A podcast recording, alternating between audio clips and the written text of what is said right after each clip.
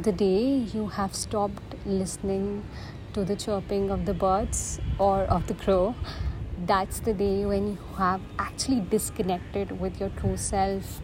You have disconnected with the nature which can provide you with lots of energy. That's the time that you have to realize and pause for a while. I think society in today's time has a lot of wrong notions related to taking a break or pausing for a while. They believe that losers do this.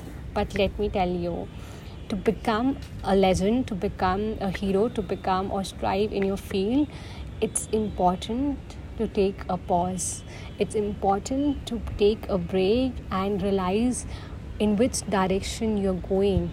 It's equally important to connect with the nature, and nature will help you to connect with your own true self and your inner power and your inner shine.